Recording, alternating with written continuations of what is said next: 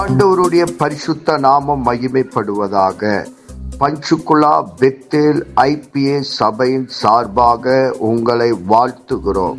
இது தினசரி வேத தியானம்.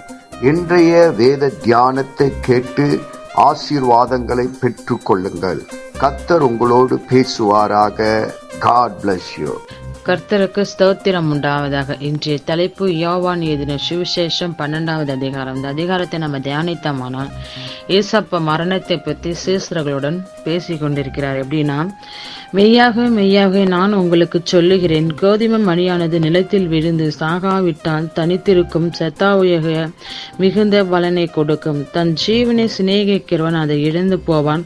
இந்த உலகத்தில் நான் ஜீவனை வெறுக்கிறவனும் அவன் அதை நித்திய கால ஜீவகாலமாய் காத்து கொள்வான். ஒருவன் எனக்கு ஊழியம் செய்கிறவனால் என்னை பின்பற்ற கடவன். நான் எங்கே இருக்கிறவனோ அங்கே என் ஊழியக்காரனும் இருப்பான். ஒருவன் எனக்கு ஊழியம் செய்தால் அவனை பிதாவானவர் கன பண்ணுவான் இப்போது என் ஆத்மா கலங்குகிறது. நான் என்ன சொல்லுவேன் பிதாவே?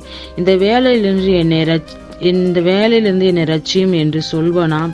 ஆகிலும் இதற்காக இந்த வேலைக்காக வந்தேன். பிதாவை உமது நாமத்தை மகிமைப்படுத்துவேன் என்றார். அப்போது மகிமைப்படுத்துவேன் இன்னும் மகிமைப்படுத்துவேன் என்கிற சத்தம் வானத்திலிருந்து உண்டாயிற்று. அங்கு நின்று கொண்டிருந்த அதை கேட்ட ஜனங்கள் இடிமுழக்கம் போன்றிருந்தது என்றார்கள்.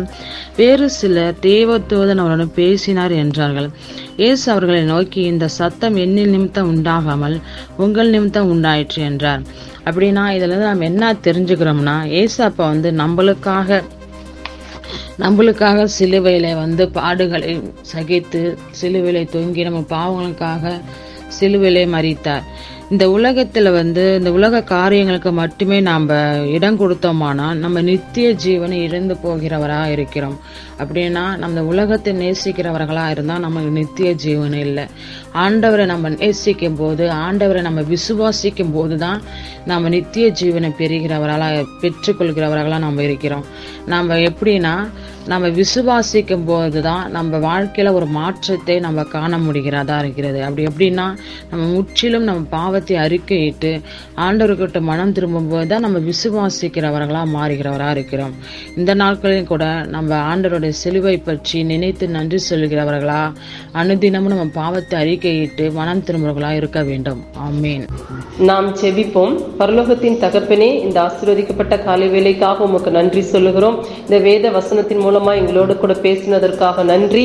இந்த வேத வசனம் எங்கள் வாழ்வில் கிரியை செய்வதாக உம்முடைய நாம மகிமைப்படுவதாக இயேசு கிறிஸ்துவின் நாமத்தில் ஜெபிக்கிறோம். எங்கள் ஜீவனுள்ள நல்ல பிதாவே ஆமீன்.